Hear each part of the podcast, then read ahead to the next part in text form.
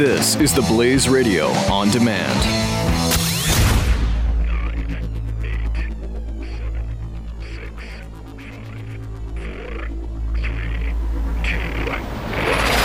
Let's get real. This is America WK with Andrew WK on the Blaze Radio Network. Hello and welcome to America WK. It's great to be back with you. My name is Andrew WK and I'm very excited. Have a lot of things I want to think about with you today. And I want to jump right into it before getting to the other topics I have in mind. I want to jump right into depression, which is actually where we left off on our last episode. Most of episode 4 was focused on this massive topic, so it's no wonder that I wasn't able to cover everything that I wanted in our somewhat limited time. But here we are at episode 5 and I want to go right back into it because there was a an idea that we touched on briefly, but I wanted to flesh out. In case you aren't aware, I am someone who's struggled or let me say dealt with depression. It has at times been a struggle, at other times, it has just felt like something I'm dealing with. But every type of bad feeling that I can think of sadness, anger, uh, frustration, confusion, disillusionment, hopelessness. I can sum all those up into just a general bad feeling that is probably best labeled as depression. Now, we were talking in the last episode about different ways to look at those sensations because they really are not moods, at least as I've felt them. Not like a mood I would initially imagine a mood to feel. These are physical sensations much more than they are mental sensations or even emotional sensations. There's a physical power to sadness of this sort that you really feel from the outside in and the inside out, up and down and all over, right up to the very surface of your being. It is so complete of a feeling that it occupies every part of yourself that can feel. So it is your body and it is also your mind. It's actually quite indescribable. But if you felt your own version of this, and I'm sure you're familiar with somewhat of what I'm trying to describe here. It eludes even my best ability after all these years to really put it into words. I can only kind of hint at the sensation. And actually, right now, today, I happen to feel pretty good, uh, pretty great, pretty good and great. and that's the strange thing about depression. When I'm not feeling that way, it's rather hard to even recall exactly what it feels like. It's sort of like trying to picture what a flavor tastes like. I can sort of conjure up the surrounding sensation, but not the actual core taste of a flavor. I can imagine and remember what vanilla feels like to a degree, but the root of that feeling, what makes vanilla actually vanilla, I can't really describe or even recall without experiencing it in the moment. For better or worse. For, for the better when it comes to depression, perhaps for the worse when it comes to something like vanilla, because I really like that flavor. But when talking about depression, I think there is a real sense of pain. And that is something that you've probably heard other people say, whether you have ever felt that kind of pain. It is a physical pain. It's a pain that goes beyond physical, in fact. If you've ever gotten a bad sunburn, that can be a very full body pain. But imagine that sunburn inside your bones. Imagine that sunburn inside your mind. Imagine that sunburn inside your very soul. And then imagine it 10 times more painful. Depression for me f- is a physical sensation, much like that but uh, it's coming from your spirit to a degree. You can tell it's not really who you are, it's something on top of that. And that's actually what makes it more d- distressing. It's because, even for me at least, at the worst moments of depression, there was still a sense that this wasn't true. And that actually just made it more frustrating. If it wasn't true and I realized it wasn't true, why couldn't I just stop feeling it? But much like pain, you can wish that you didn't feel the sunburn all you wanted, and you'll still feel it if you're burned badly enough. Even if you take uh, pain, pain medication, it's hard to eliminate the entire source of the pain. But with that in mind, this idea that I didn't really go into as deeply as I wanted to in the last episode, I wanted to now get into it here right at the start of the show. And this is the idea that the pain of depression, the pain of emotional anguish, the pain of uh, irrational sadness is maybe not always as irrational or inexplicable uh, as we might first think. And we're so used to, or at least I am, uh, so often thinking about my life and my experiences in a very ordered, rational way that sometimes if I feel bad about something and I can't find the exact logical reason that I feel bad, then I get very frustrated. If I feel sad for what seems like no reason, I can get very frustrated. Well, I think this pain, this depression pain, can actually be considered very much like the pain of growth, the pain like exercise. I think exercise is a very good example because unlike a pain that's warning you that something's wrong, for example, if you you know put your hand on a hot stove uh, and you feel that heat coming on, your body tells you take your hand off the stove because because it hurts and it makes it hurt so that you stop doing it. It would seem that with depression, maybe our body is telling us that we're doing something wrong on some deeper level that is not as simple to identify as putting our hands on a hot stove, but maybe with some deep contemplation, with some very penetrating honesty, and some insightful examination of ourselves, which can be a painful event unto itself maybe we'll actually be able to find these elusive causes of some of our distress that might not have seemed as readily available as we would like. With that in mind, also, and we did touch on this in the last episode, this type of pain that depression can be is often, to me, like recovering from exercise, meaning it hurts to grow. If you've ever lifted weights, it not only hurts while you're doing it, it especially hurts after you've done it while the muscle is trying to recover. But again, it's different than the pain of burning yourself or cutting yourself. It's a deeper pain that, that despite feeling in a way kind of uncomfortable actually is quite pleasurable. Maybe just because you realize it was from something it was from a pain from something good that you did or that your body is rebuilding itself and getting stronger. It's the pain of growth. Even when I was a much younger person and I was having growth spurts and my bones would hurt, it was very painful to the point where I would cry and couldn't sleep and really was in agony. But uh, something about realizing that I was getting taller or that I was growing up or just becoming a bigger person physically made it different than the kind of pain that would otherwise indicate a, a, real problem, that something was wrong, there was an emergency. These are growing pains oftentimes. I think that, for me at least, a lot of the depression that I've experienced was actually my soul being exercised, not exercised as in casting out a demon, but exercised like worked out, giving a, a workout, like weightlifting for your soul. And the pain is that muscle growing, your spirit actually becoming stronger. And it hurts. Like all growth, growth is painful, but that's how we can tell that it's actually working. If it didn't hurt, if it wasn't uncomfortable in that way that real growth is, then it wouldn't really be doing us any good. So that's just something to think about. Different ways to interpret this pain that we would maybe call depression. And and again, I want to make it very clear I would never discourage someone from addressing their depression in any traditional medical uh, way. I don't have experience with that personally, but I would never dissuade someone or say that it's the wrong way out. I think these feelings are meant to tell us something, and that's up to each individual to decide how to listen or what to do about what you hear when you do listen.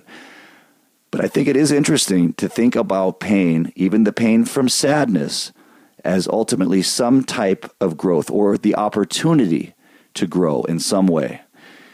Uh, we're going to get into some more topics, some listener questions, and you're listening to America WK, and we'll be right back. Thank you very much. Don't go away. America WK with Andrew WK, the undisputed king of partying. On the Blaze Radio Network!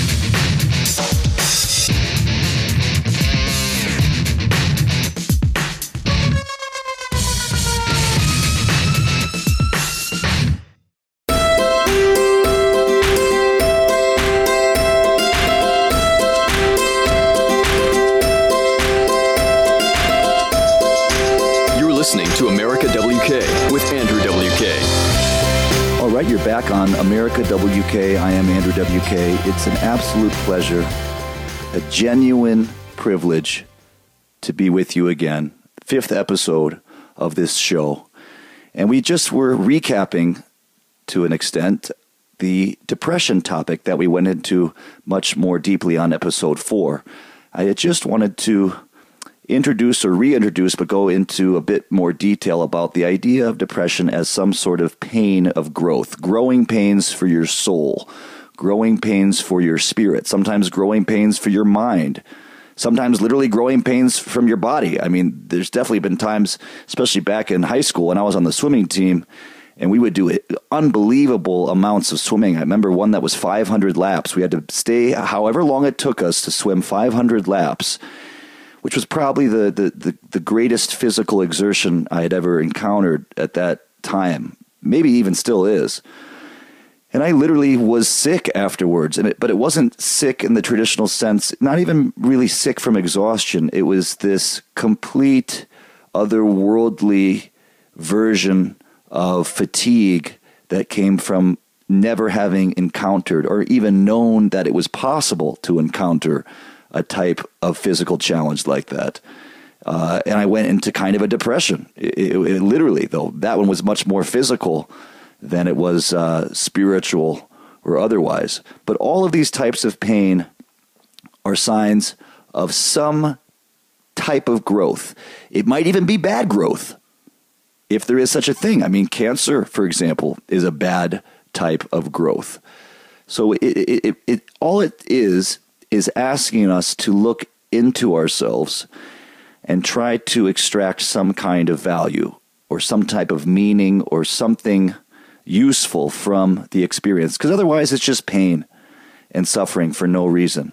We have this capacity to, to think, to think about life, to think about our own life, to become aware of what's going on in our life as it happens, as it affects us, as it unfolds from within us. So why not try to figure this stuff out? And and there's something kind of fun about that. I mean, even in the midst of the worst depressions I've had, there was still some sense that I could make this count for something. Actually, in case I didn't mention to this this before, that was it still is my whole motivation. Really the the greatest things I've ever done in my life have in many ways been motivated from trying to overcome these bad feelings.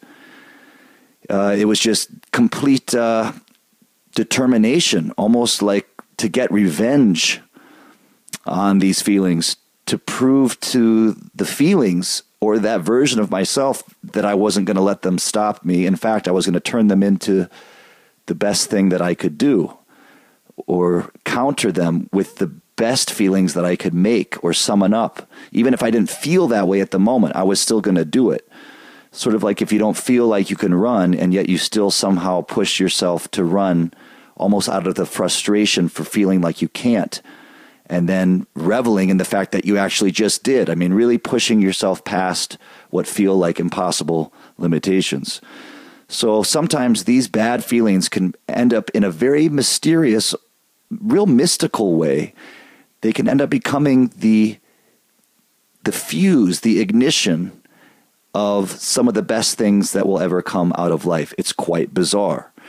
This is where we see dualities. This is where we see contrast. This is where we see lead turning into gold, where the worst parts of yourself can somehow end up facilitating the best parts of yourself to come forward, almost because it's an emergency. They have to come forward. Uh, I've mentioned this before. I think some people are just gifted in being positive. And positivity is actually the big topic that I want most of this episode to be about. We're going to go into that deeper as we make our way through this show. there's some other topics, some questions that came in from listeners that I wanted to go into first. And that's how I decided to, to structure episode four as well. I figured I'd kind of catch up with things that I had been thinking about, fill in stuff that I had not had time to mention the last one uh, episode, and just things that have occurred to me since we last spoke. I mean, that's I love doing this every week because there's something so satisfying that I that I realize even if I don't fit it in, I get to talk to you again, and I, and then again, and then again. Like we're really in this, uh, and and it's nice that it, it, even though it feels rushed to a degree because there are time limits I'm working with every episode, I feel like we also at the same time we have all the time in the world. We have as much time as we ever could ask for to talk about everything. And that's really, in case you couldn't tell, uh, that's basically what this show is about. About everything, about everything and anything that uh, seems worth talking about, or at least what I, what's been on my mind. And it's been really just, I can't overstate how moving it's truly been to find that you and other folks out there have related to a lot of what I've been talking about. Some of the most elusive and hard to pin down ideas that I've had a great difficulty even describing on the show have been some of the parts that people have specifically mentioned they related to. Not even that they enjoyed it, although I hope you do enjoy this show, but that you're relating to what I'm talking about, even in some small way, even if it's a very different version of it. But that mis- means so much to me because, well, one, it's great feedback, but two, it it's that feeling that you're not alone, that I'm not alone. I'm not the only one feeling this way. In fact, perhaps we're all, everyone in the world could be feeling some different versions of what we're talking about here. These are human.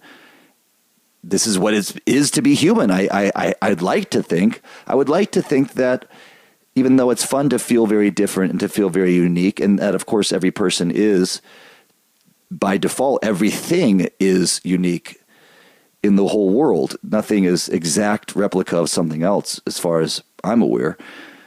But it is also very nice to realize that there are some things that are shared, and maybe they have different tones or different qualities to them, but are shared and encountered in a way that allows us to connect. That connection is that is real magic. Even in this isolated enclosed space called my mind and your mind, these two distinct, seemingly unknowable worlds that are inside each of us, there is this ability for those worlds to connect somehow in ways that are, again, very difficult to describe, but you can tell it because you are feeling it. So much of the most important parts of life are not something that you can think about or describe in a mental, intellectual way. They are experienced. They are known only through experience. And you know it if you felt it and experienced it. You might not be able to describe exactly what it felt like, but that's what I think we're bonding to here to a degree. So, other topics I want to get into as we make our way through this fifth episode of America WK. We talked about the depression idea, the growing pains. I actually wanted to talk about reincarnation, which is an idea that I've almost never really discussed with anybody. I had a very simple, it's a huge, huge field of topic, field of discussion, field of thought. But I had a real basic idea that I thought was an interesting way of illustrating the idea of reincarnation for me that made it easier to to conceive of or how it could be useful. And then I wanted to talk about a, a, a, listener question that I didn't get to in the last episode about unrequited love. When you love someone and they don't necessarily love you back or doesn't go the way you thought. And then uh, I want to get into positivity. And I want to spend the rest of the episode talking about that. This is America WK. We'll be right back. Thank you very, very much for being with me. My name is Andrew WK. This is America WK with Andrew WK. Only on the Blaze Radio Network.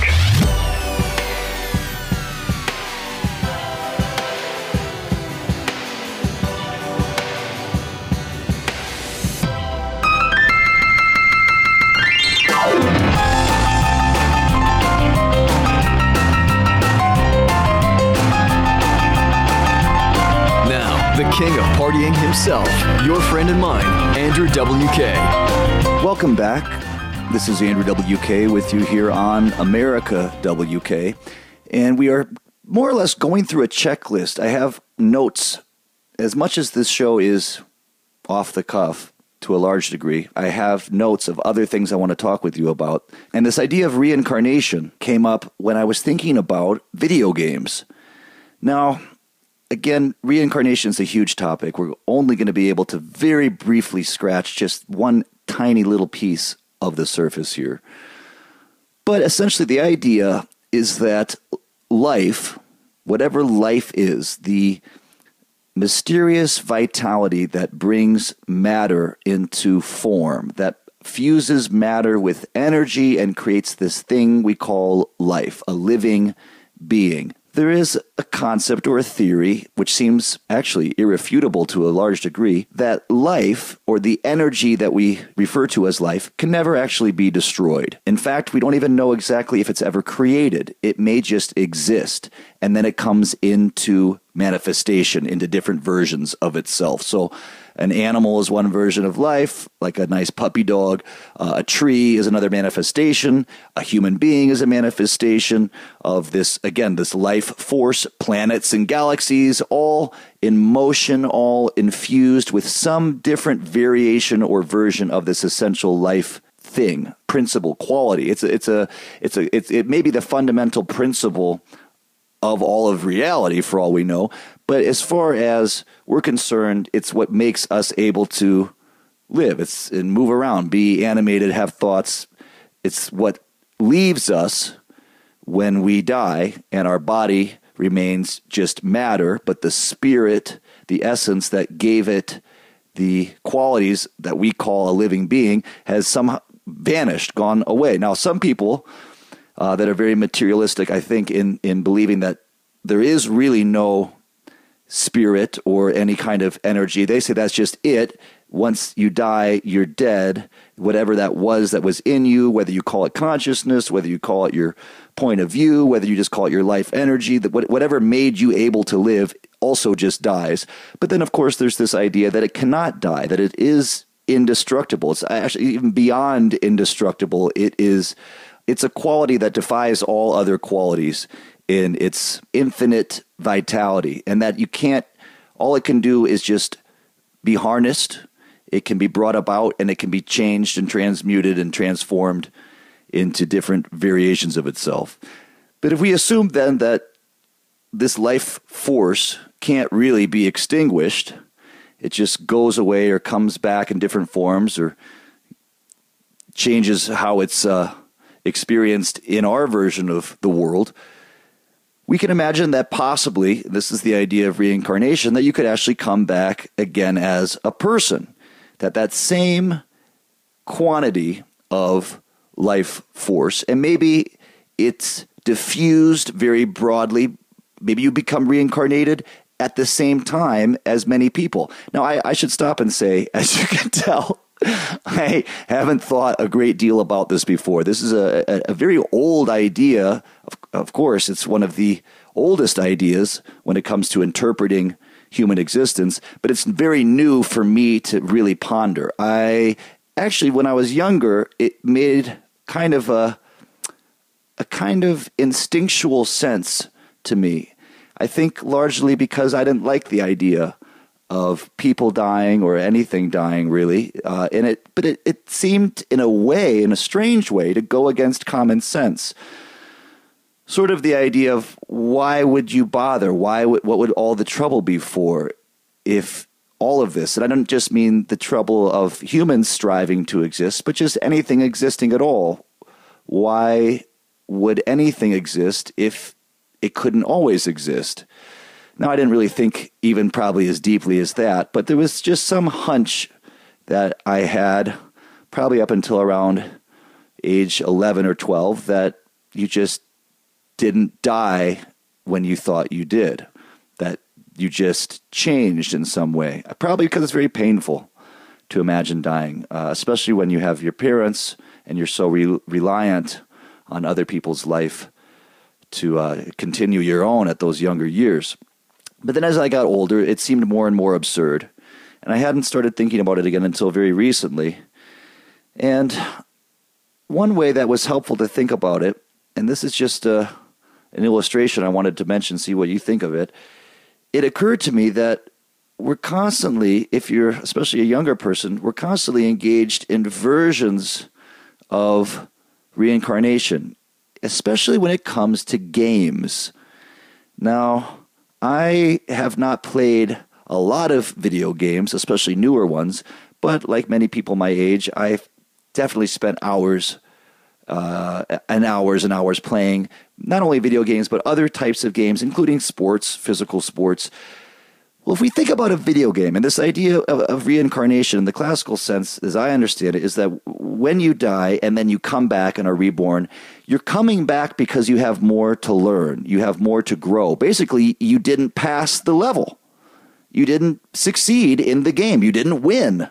And that's just like in a video game. Now, of course, depends on the video game, but going back to a very basic video game, let's say like Super Mario Brothers, you have a certain number of lives and when you restart the game, at least as I remember it, you can restart at the beginning of a level, but let's say you lose all those lives for that particular game, you start at the beginning every time. Even if you can pick up the game or save the game as you can in, in contemporary video games, the basic idea is that no matter how many times you have to go through, you still have to complete these proper steps to do the right thing in the laws that are established, the rules of the game, whatever video game you're playing, there are certain things you have to do to get further through. And it doesn't matter if you're an expert video game player, everyone still has to start at level one before they get to those higher, more challenging levels that maybe they keep dying at before going back and starting over all all over again. And actually, it could be quite frustrating. I remember seeing very, very, very advanced video game players uh, in arcades who would be playing. Uh, it was like 1945 was one of the games. This scrolling, uh, uh sort of two dimensional flying game. Uh, Raiden, a, a similar game, kind of looked like Centipede, a little more elaborate, but but they had memorized every single move on all these early levels, right down to the wire, very efficient. Now, of course, they had mastered that over a long period of time, but they had to go through it every time, even if it was uh, beneath them in a way at that point, because they were so good. They wanted to get ahead to the other levels, but they still had to go through the whole thing. Even the most advanced uh, basketball player, for example, still has to start each game with the tip off. They might want to get into the most challenging buzzer beater uh, overtime situation where their, their, their best and most advanced skills, their best and most advanced insights and experience and knowledge and composure uh, all come out and are made more valuable, but they still have to go through the very beginning of the game before you get to the buzzer beater. And that just seemed like it really made sense in terms of reincarnation. If if we do, and this is, of course, I guess, a theory that many people believe in and many people don't, but it makes sense that you have to go through it all each time. I may have mentioned this in a past episode, but the movie Groundhog's Day with Bill Murray, or Groundhog Day, with Bill Murray and Andie MacDowell, is this entire concept illustrated. He had to figure out how to become a good person by more or less being reincarnated every day, whether he liked it or not and he had to complete the same steps until he figured it out. He it wasn't that he added up to his enlightenment each day and then could could move forward. He had to start at the beginning each time until he did it right, until he lived life right, and then he could move forward in true happiness. It's very well done. I had never thought about the movie illustrating that. I had never thought about video games illustrating that idea. But reincarnation, maybe we'll do a whole show about that. It's a fascinating concept. It's actually quite positive, uh, although some people think it's a bit naive. But we're going to get into positivity much more deeply as well as some other topics here on America WK. Stay with me. I'll be right back. Thank you. This is America WK, hosted by Andrew WK on the Blaze Radio Network.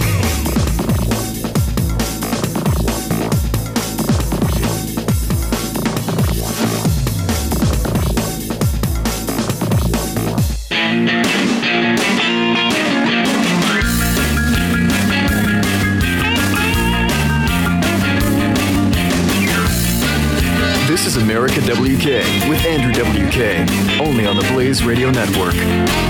Welcome back to America WK. This is Andrew WK. Thank you for staying with me. We were just talking about reincarnation, a fascinating concept, and it's perhaps like many very difficult to grasp, or for some folks, difficult to believe uh, concepts, it can also be appreciated in a symbolic way. And it's basically just the idea that you're here to learn and try to do better and try to improve. And if we are here to be alive this time around, even if it actually is just the only time, it's because we have to be able to figure things out. We have to try to do things right. We have to try to become a good person. It's a very, very fascinating idea. We've been going through my checklist of thoughts that I wanted to think about with you. We talked about depression as being a type of spiritual growing pains.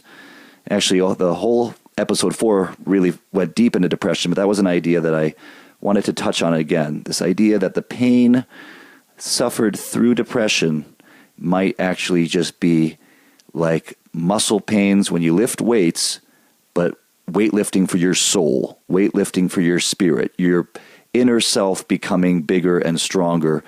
It's painful. It's a painful experience. I imagine it's painful for a caterpillar to come out of its chrysalis or cocoon and turn into a butterfly. I'm not sure what type of feeling that bug experiences in that moment, but it seems like the pain of birth is always quite intense so intense that we block a great deal of it out, or our memory just doesn't happen to go there. Some people say they remember what it felt like to be born. But perhaps these big life experiences, even if we can't see them at the time as having been a big life experience, we're always going through things. We're always growing in some way, hopefully for the better. And maybe that's like small births, new births at all times, a constant state of birthing and the pain associated with that. We also talked uh, about some questions that were sent in. And one that I want to go into is unrequited love, the idea of being in love with someone in a way that feels very deep and very true and very destined, and not having that other person share the same feeling. But very quickly, before we get into that, just so I don't forget, I wanted to tell you a little story about these last days. As I may have told you before, I travel a lot, and these last days have been no different. I've been traveling quite a bit, many connecting flights, a lot of time in airports and airplanes, which, as I've told you before, have a certain certain quality to the atmosphere in travel that for me is very thought provoking. It's a it's a state of mind where it's a combination of relaxation. Well, I should qualify this. I've usually been traveling alone. It's hard for me to go in that thoughtful state if I'm with someone else because you're having fun and talking about whatever and hanging out. But when you're alone, you tend to think to yourself and hopefully think about whatever you want and hopefully whatever you want ends up being some kind of thought that is entertaining, uh, or not just completely focused on stress and anxiety and worry. I actually try to not allow myself to think about that stuff because there's so many other things to think about that are, well, one, more uplifting, but two, just way more interesting. And most of the stuff I'm worried about is things that I can't do anything about anyway, and that's why it's something I would worry about. If I could do something about it, then I wouldn't even be thinking about it, I'd just be doing it. That's why anxiety and worry is just all a big distraction. Because if it's really worth worrying about, then it's worth doing something about, and then you might as well just be doing something instead of worrying about it. And if you can't do anything about it, then there's certainly nothing worth worrying about. That's just, that becomes very perverse, you know, very sick, very self destructive. So, anyway, while traveling, I was thinking about manners because as you're making your way throughout the world, there's all these opportunities to interact with people in very casual, inconsequential ways. Yet you're there, you're up close with these folks, and you want to be good. You try it. I mean, I, this is something I've again I'd be struggling with. So i have gone like maybe you'll relate to this. Very irritated by all kinds of stuff while traveling, uh, much like driving. Just behavior that I consider inconsiderate by someone else. Of course, I've probably engaged in the exact same behavior.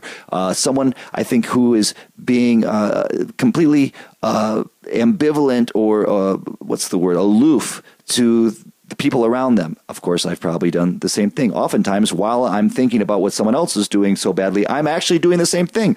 Oh, like, look at how irritating this is. This person's blocking this doorway. Oh, whoops, I actually was blocking another doorway that I didn't even notice behind me. So I always try to cut people more slack. I'm trying to challenge myself when these feelings arise, these irritations. These are beneath us. These are not we again we should be thinking about very noble pursuits as if we can i mean we can develop the discipline to to counter these petty thoughts these petty feelings it is not the best that we can be. We know this. Even if we're justified we're also justified in rising above it. So manners is this strange activity having good manners. I had never thought about it this way before it's not just because it's the right thing to do, to be polite, to say please and thank you. There's something magical about good manners that I never really understood until the other day. I was sitting in my plane seat, and there was a gentleman next to me who I thought was being very rude. Uh, I realized you have to take a break. Don't go away. I really want to get into this. It's America WK, Andrew WK here. I'll be right back. Please stay with me. Thank you. A party for being alive. This is America WK with Andrew WK. On the Blaze Radio Network.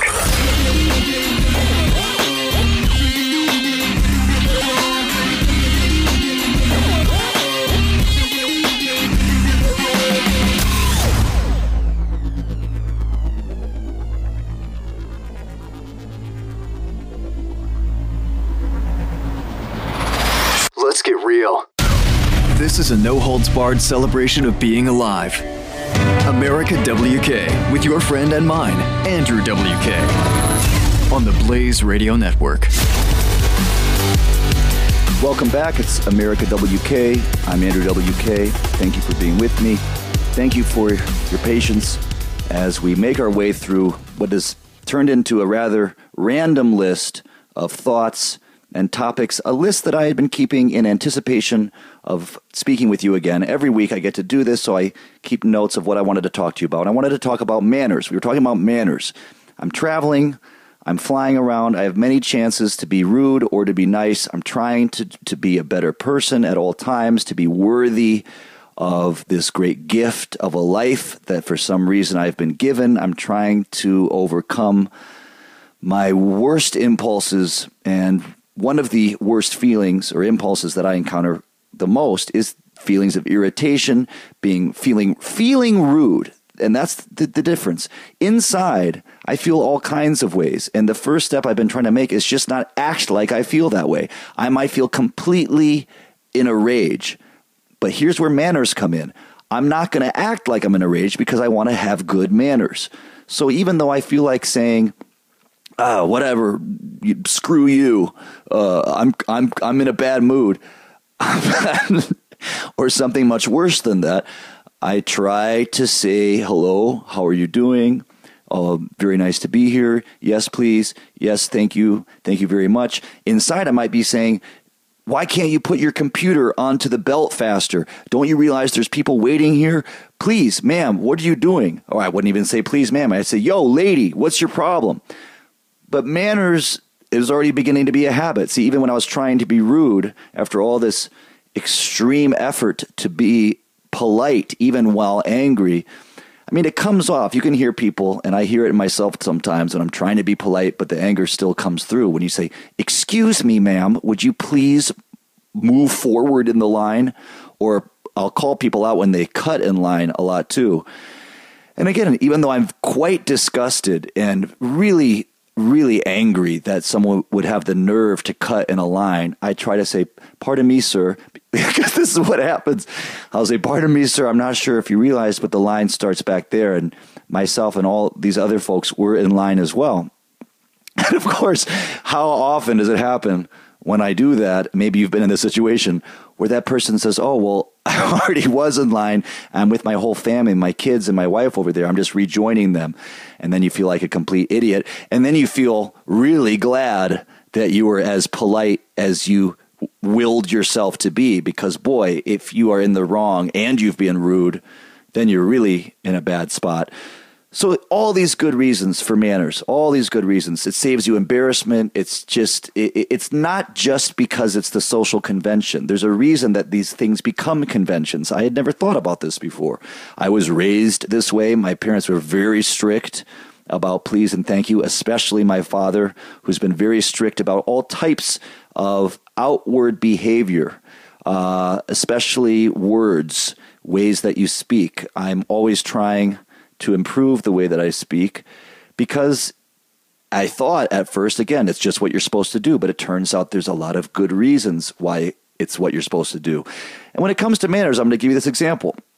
So while traveling, I was on the airplane and it was just me and another gentleman and it wasn't anything outwardly irritating by about this guy. Now, see, I was in one of my very low moods where I was operating at, at, at not optimum level uh, I was failing basically uh, as as a human uh, to a large degree, not being the best I wanted to be, or at least not feeling that way inside. Feeling angry, feeling frustrated, feeling angry and frustrated about feeling angry and frustrated. Probably just feeling depressed, maybe a little bit, you know, worn down by the weight of the world or whatever.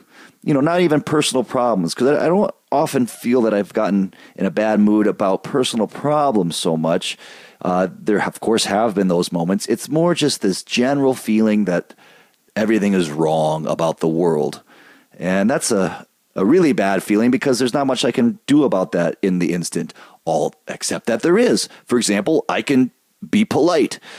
So as this gentleman is is irritating me, one of the things he was doing that again, I was in this game that I've often gotten engaged with, and maybe you'll relate to this, where you've created all these little rules for yourself of what I feel I'm supposed to do to be a good person and to be a better person than I would otherwise be, to, to hold myself to this higher standard. And then, of course, you expect everyone else to magically adhere to the same standard that you've designed for yourself in your own inner world. And when they don't uh, adhere to it and they don't live up to that same standard, well, boy, oh boy, they're just really dropping the ball despite the fact that I'd been dropping the ball perpetually right up until that very moment. But because I was making the effort, then I was somehow better. You know, I was more noble than these other people that aren't trying as hard. You know, all these terrible games. And you just, even in your efforts to be a better person, you, you end up becoming a jerk. I mean, it, it's, it takes a lot of discipline. And it's not the type of lockstep hardcore discipline that you can apply to other types of things like I'm going to get up at 6 a.m. no matter what. It's a, it's a it's a more gentle type of discipline where you almost have to soften the edges of your very regimented, very focused, very hardcore effort to not be so hardcore. It's very strange. There's a lot of paradox and contrast in these things. It makes them challenging, but it's actually very fun to challenge yourself in this way because it's a challenge you really can do. It's a challenge that we actually get to work on at all times and we can do it. We can win it. Every little victory counts for so much and it becomes habit forming and then you don't have to think about it as much. But anyway, I was thinking very much about it in this moment with this guy on the plane. He was taking up a great deal of space. He was using the entire armrest uh, that is supposed to really be shared. Now, when it's a shared armrest, in that situation, especially if it's a center seat, I always would give it to the center seat person. I say let them have both armrests on the plane. That's the most uncomfortable seat. If they're in the center seat, I'm going to give uh, they get to almost to do whatever they want because it really is quite unpleasant, especially if you're between two strangers to have to sit in that center seat. Um, I give them all the room. They get both leg rests. I mean, arm rests. They can put their legs wherever they want. As far as I'm concerned, I mean, I would rather they not, you know, completely get up into my personal space. But uh, I really would go above and beyond for that poor center seat person. But when it's two seats, as many planes just have two seats, especially on the sides, then it's really, you know, no one should use that center armrest. Or you take turns, or if you notice you're bumping it. But it became quite clear that this gentleman was going to use the center armrest. Now, I immediately assumed that he was doing this out of some kind of selfish uh, mindset. He then also put his leg, his foot, further over the center's side, the center divider, the invisible center divider, over into my area. And I was very close at that point to saying, Sir, well, inside I wanted to say, "What the hell are you doing? You know, get your leg out of my space." I would have said, "Sir, I'm very sorry. Would you mind keeping your leg on this side of the imaginary invisible dividing line here?"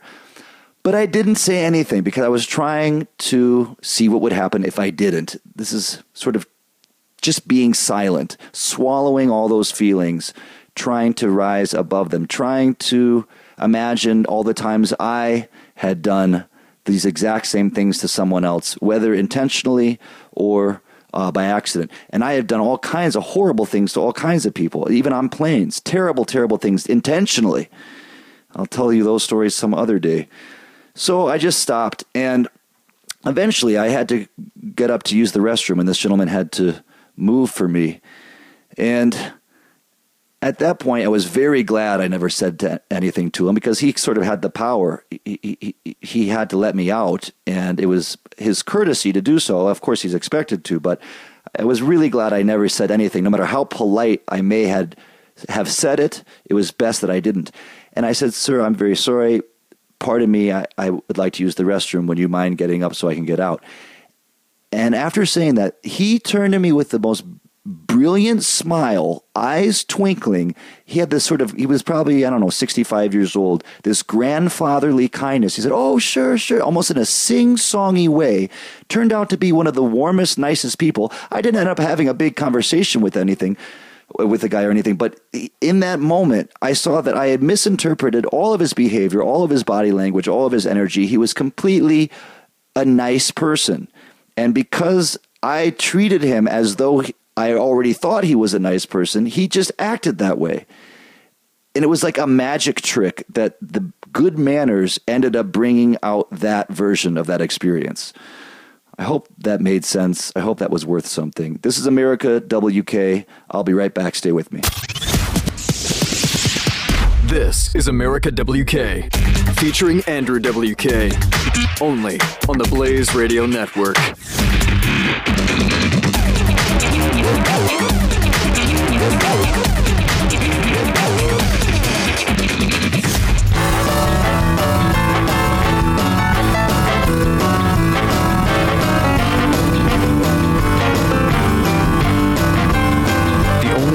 Show restoring your faith in humanity through the power of positive partying. This is America WK with Andrew WK. Welcome back to America WK. This is Andrew WK. Thank you for staying with me. We were talking about manners.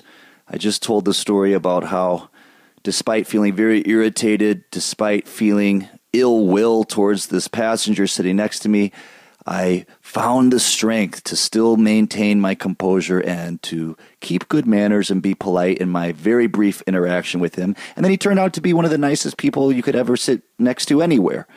And had I not used that magical manner power, who knows what kind of interaction we would have had, or I probably would have been very rude to a gentleman that was very undeserving of it. And I was just thinking about this idea of manners that they're not just something you do because you're supposed to do it. You're supposed to do it for a very good reason because it makes life better. It's a good thing to think about. Now, you may be someone who has naturally excelled in this area of good manners, but it is a uh, it's a very big challenge for me otherwise. Not because I've been rude, but it just takes this certain type of extra effort uh, it's sort of like you're on camera. That's how I feel about a lot of it. Like you're watching yourself go through your day. Can you pull it off? Can you pass this test without being a complete jerk? And with manners, it's very obvious because it's outward. Everyone sees it. It's interactions.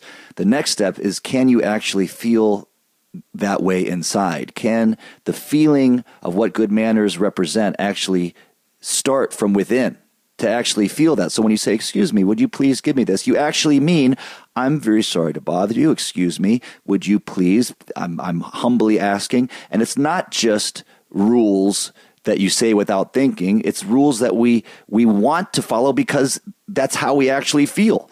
We're g- grateful. We say thank you because we actually are grateful, not just because it's what we were told to say so that people don't think we're rude. And then if uh, even if we don't mean them, and this is what I found out on that plane, when I was polite, just because that's how I had trained myself at that point to speak, it actually changed the way I felt.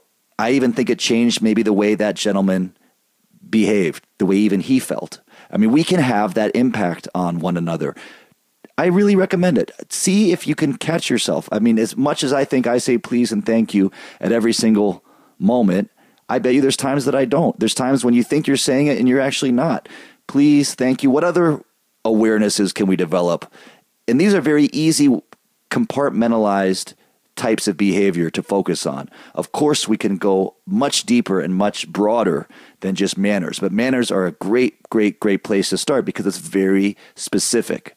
They're very inconsequential interactions most of the time. I mean, you you should really we want to have the best manners of all to the people that we deal with the most often. For some reason, it's that strange situation where the people that are most important to us are the ones we usually have treated the worst. Why is that? Something to think about. But either way, developing those manners and then learning to use them at all times so that they're habitual but not mindless, not automatic in a detached way, but automatic because that's how you actually feel. I mean, when I say thank you for tuning in, I'm not saying thank you without realizing how thankful I am that you're listening and part of this with me right now. That is huge. Otherwise, I'm just talking to a wall here. I'm talking with you, and I'm thankful that you're there and not just the wall. And that, that I feel that gratitude. I hope you feel it. And I think that you do. And I think that there's something magical about that. How much can we do with that type of magic? it seems like the simplest little thing, but yet it could actually perhaps have the power to change entire courses of events. Something to really keep in mind. I realize that as this show goes on, holy smokes, we're still just on some of these these initial topics that I thought I would get out of the way in the first five minutes. I mean, I, I realize I have a tendency to go on and on. Some could call that rambling. I am talking to you from the heart. And this just seems to be what happens sometimes. But again, that's the great thing. We're hanging out, we're talking. We can do this for as long as we want. So, what if this episode ends? There's another episode coming up. It just goes like that. There's no rush. That's patience. I mean, patience actually, as far as manners go, forcing patience, no matter what, is seems to be the state of mind, or at least the physical state, which makes those manners emerge much more easily. If you're impatient, if you're feeling that kind of pressure, that external pressure having to get to a place on time, dealing with something that feels out of control, all those small little kindnesses seem to be the first to go. If we can somehow be patient, even when we should be impatient, can we pass that test? Can we beat that challenge? That's a that's a hard one. When you know that you'll miss your plane unless the traffic moves. And yet you don't freak out. Because we realize that freaking out has no impact on the traffic, really. What's even more bizarre is when people are impatient to get someplace that there's absolutely no hurry to get to, like a red light. What is that? What kind of game are we playing in those situations? Well, I do want to go into this user, pardon me, this listener submitted question. Well, I, I, hope that someone is using this radio show. I would love the idea that this was useful in that way. I would that would actually would be the highest compliment that anyone could ever give me would be to say that you found it to be useful.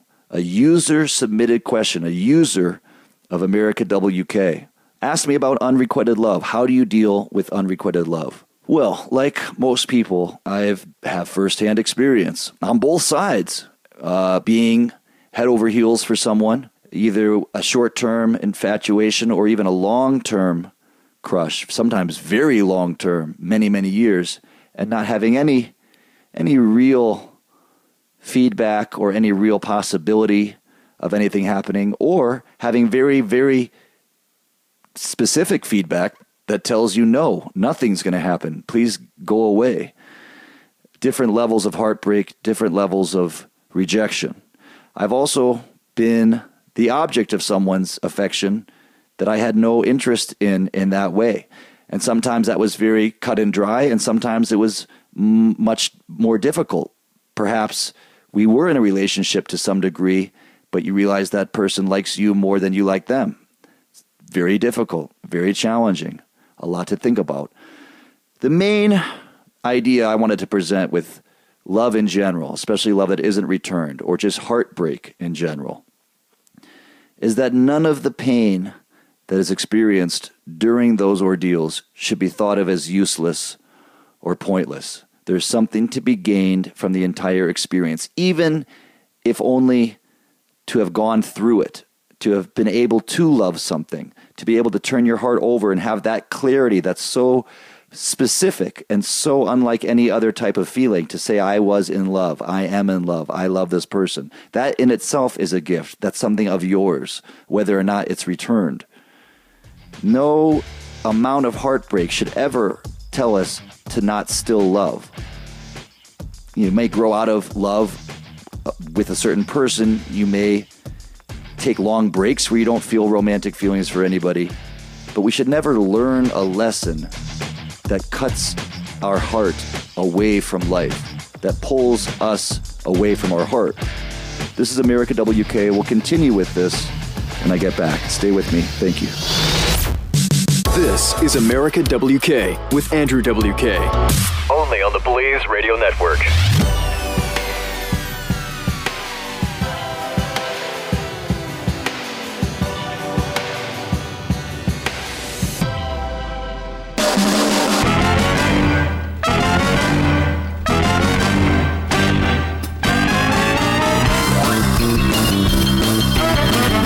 Undisputed king of partying invites you to a no holds barred celebration of being alive. This is America WK with Andrew WK. Welcome back to America WK. I am Andrew WK. Very, very, very, very, very thankful to be with you. We're talking about unrequited love.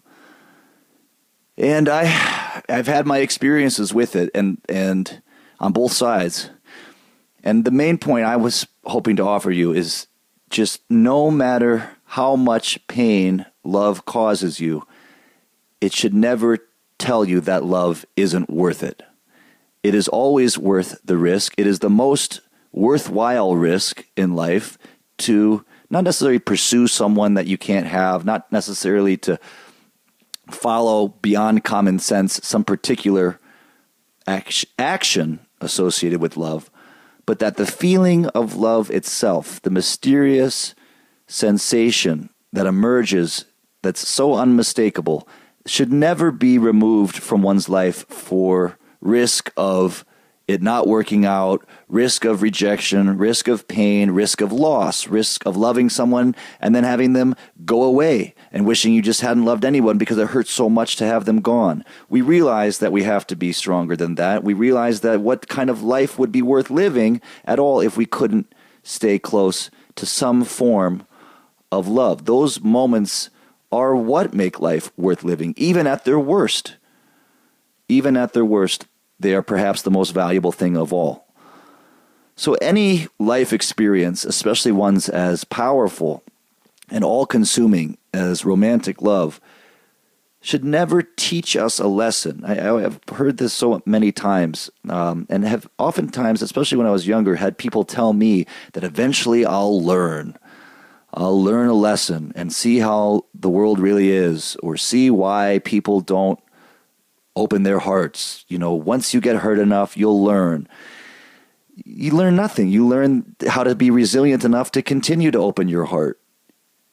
Of course, it's understandable to want to close off. Of course, there's a time, in fact, where it's completely beneficial to close off, to heal, to mourn, to repair oneself, to reflect, to contemplate, to absorb the experience. That's what we were talking about with the growing pains of life. As your soul just went through some very intense experience, it has to grow and that's going to hurt. But then you don't say, I'm not going to grow anymore just because it's painful or because it hurts. There's a reason that we're designed to be able to go through these things. And just like someone who's never exercised, let's say someone who's never had an elevated heartbeat from any strenuous activity, when that happens, they may feel like they're dying. They've never felt that before for whatever reason, and I'm not blaming them.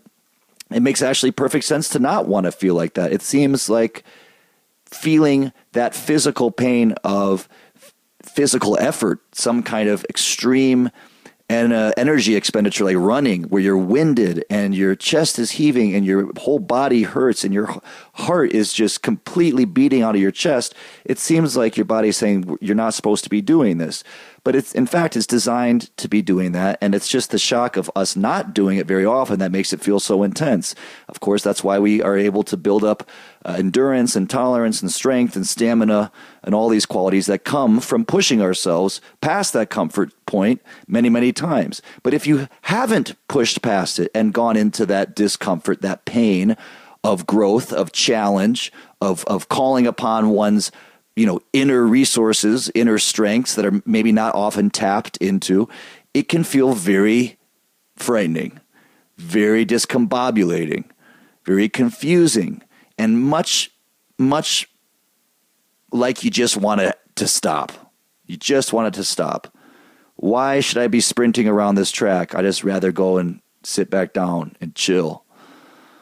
Well hopefully deeper underneath that desire to sit back and not try hard is some other feeling or voice, some instinct that tells us that there's some point to all this, that there's something good about doing this, even if we can't see it at that moment, even if it's extremely uncomfortable, that it's building some part of us that is not always so easy to see, but that needs to be built.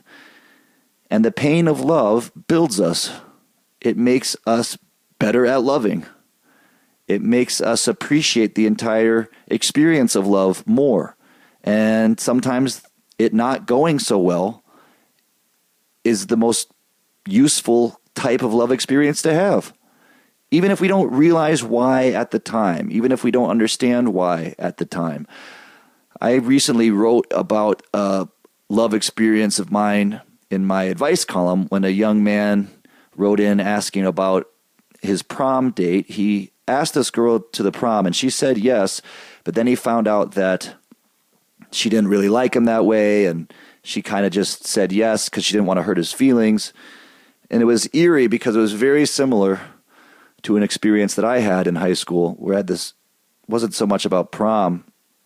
I just wanted to go out with this girl who I had a crush on from across the room for many, many months and never really thought I had a chance to even talk with her. But she sort of instigated the, our first interactions, seemed to really like me. I worked up the nerve to ask her out, which was it definitely in the top 10 truly most nerve wracking, frightening things I ever have done. I mean, at least at that time, especially, but it's still right up there in terms of how I felt, how, how frightened I was. And she said yes. And then later, much to my dismay, there was a note she put through the vent of my locker. I think maybe even the next day or like two days later. Very nice note that said she actually didn't really want to go out with me, but she thought I was really nice and we could be friends. And she ended up going out with this other guy who I really had a problem with, but mainly because I was just very jealous of him and all the girls liked him. And that was completely shattering. And it took me a long time to get the nerve up to ask someone else out again. But when I asked out the next girl, it actually never even really occurred to me not to because of what happened that first time. It almost seemed like I had nothing to lose because I had gone through that and I hadn't died. Yeah, it was very embarrassing and really, really, really demoralizing, really crushed many different kinds of confidence that I had just barely begun to build. But it didn't stop me in the end, and it didn't ultimately really kill me, even though it felt like I was dying. And even though I didn't realize it at the time, I think that maybe that whole experience was meant to happen, if only so that I could tell you about it now. If only so that I could write to that young man who wrote into my advice column and tell him that I had been through something similar. Now, at the time going through it, I never would have imagined that I'd be ever in a position to be writing an advice column about anything or doing really any of the stuff that I've been doing these last 15 years. All of this is very surprising to me, and my high school self probably wouldn't have known what to make of it. But as you go through experiences, you don't always know how they're going to show their value later on. We don't always see how they will reveal themselves to be useful, how it was a preview for something later to come, some type of insight, some type of understanding that we didn't even realize we had developed will then reveal itself when we need it most. And that's a good thing to keep in mind when going through very painful experiences. We don't have to know how it's making us stronger. We don't have to understand why we're meant to go through it. And that's a type of faith. It's a very tricky thing, faith. A lot of people have a problem with faith. Faith can be, for someone who otherwise doesn't like this idea of faith, faith can be believing that there's some reason to live at all. And you don't have proof of it necessarily in what we would call factual evidence, but you have faith that there's a point to going through even the hardest, most miserable times.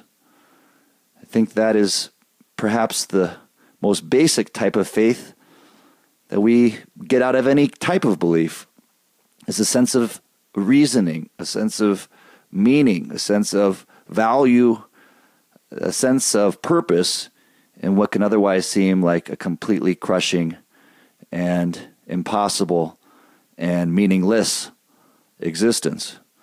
So hold on to those feelings, good or bad, and, and use them for all they're worth. Because what other choice do we have, really? We've got to keep going. And that includes love. You got to keep loving. We have to. We absolutely have to. Our life depends on it. Our real life, the life inside of us, that is really the only life worth living. We want to live in a world with love. I'll be right back, America WK. You're listening to America WK with Andrew WK on the Blaze Radio Network.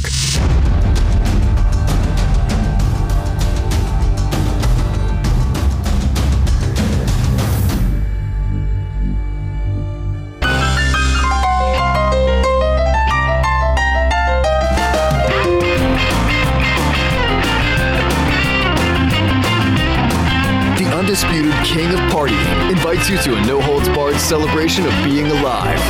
This is America WK with Andrew WK. Welcome back to America WK. This is Andrew WK. Thank you very much for spending another show with me and for being here while we talked about these thoughts. It's so funny to me now because the main topic I wanted to discuss on this episode was positivity.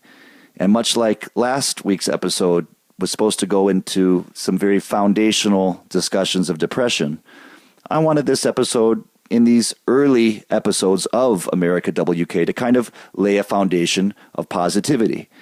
It's sort of telling my personal story in that I'm someone who's struggled with depression and has worked with positivity as a way to remove that depression. But of course, here we are, almost at the end of the show, and all my little notes and topics to discuss ended up taking up the entire time. And for a moment here during the last break, I felt very frustrated with myself that I didn't pace things out better or organize better so that we could discuss positivity. But then, of course, as I realized, we discussed unrequited love, we discussed manners. What else did we talk about? We discussed, well, depression and thinking about the pain of depression as exercise for your soul, like your sore muscles recover from exercise. Well, your soul and spirit are sore after going through a lot of life, sometimes in a very short time span, and they need to recover and they're, they're sore in that same way. But it's a good soreness because it's the soreness of real growth. It's not the soreness of something being wrong. It might be the source of something being very right. And so we even talked about reincarnation and this idea of thinking of it like a video game where each time, no matter how many times you've played the game, when you start back again, you have to go through all those same steps in those first levels before you get back to the current challenge in reincarnation that might be each life. But all of that was supposed to go by very quickly in our discussions on the show today because I really wanted to devote the majority of this episode to the concept of positivity. And here we are, nearly at the end, and I felt like I didn't even get into it at all. But I realized the whole show has been about positivity. In fact, every episode of America WK, if it could be summed up, really, that's all the show is, because that's all I'm ever really interested in focusing on personally. That, I believe, is the truth of life if there ever was to be one. And I think it goes beyond half glass full or half glass empty. Existence, by its very nature of existing, is positive. Non existence or total void would be considered negative. And any version of experience that we have has to exist in the opposite of negation, of a void. In fact, we can't even really imagine a lack to the degree of true nothingness. Even the idea of nothingness is still something. So it has to be positive. It traces back to that. And that doesn't mean it's always cheerful. That doesn't mean it's always a, a certain happy kind of feeling. It's a much deeper type of acceptance that goes beyond what I might even describe as happiness. Goes into an acceptance of inherent goodness that because this thing, this crazy, impossible to describe or even understand thing called life, called being alive, is happening, it has to be good. It might be good in a way that we can't even f- comprehend. In fact, that would explain a lot. It exceeds what we have to work with as human beings right now in our ability to comprehend. It can only be felt. And I think that that is the feeling that really is inside all of us. Some of us, it's much easier to locate. Some of us, like myself, it's been much more elusive, much deeper down inside, and oftentimes covered up with all kinds of bad feelings. But there's a, uh, an acceptance that even goes beyond belief. It is not the type of belief like believing that life is good. It is much closer to a knowing, a knowing that even exceeds what we might think of as knowledge. It's the true truth, truth with a capital T, that can only be felt, and you know it when you feel it. Hold on to that feeling, stay close to that feeling, be that feeling. And the best part is, you can't not be it. You can only just add a bunch of stuff on top of it, and that's what we're trying to clear away. We'll get much, much more into positivity. I have a lot to, to talk about, just laying the very foundations of these extremely fundamental principles. This has been America WK, an absolute pleasure. My name is Andrew WK. I love you. Thank you for being with me. Don't stop partying. A party for being alive. This is America WK with Andrew WK. On the Blaze Radio Network.